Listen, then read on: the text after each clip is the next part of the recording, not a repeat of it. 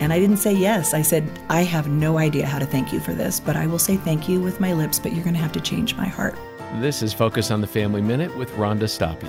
Slowly, we observed that Brandon was becoming a musician. We had praise band practice in our house every Wednesday night after youth group, and he could sit behind the different musicians and he could play.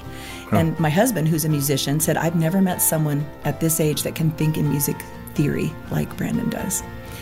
So, what we started to observe was I wanted to raise an athlete to hear the crowd glory in his accomplishments, but God pushed me out of the way to raise up my son to bring the crowd to glory in God's son's accomplishments through worship. Brandon's a worship pastor, and it's been amazing to see what God has done.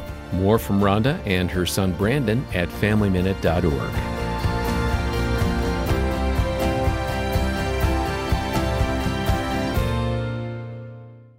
Hey, this is Dr. Greg Smalley with Focus on the Family. If you're married, you know it takes work for two lives to become one.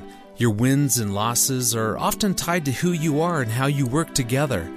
The Focus on the Family Marriage Assessment provides a combined report that considers your individual strengths, areas of growth, and how unique people like you can better come together. To get started on your marriage assessment, visit marriagestrengths.com. That's marriagestrengths.com.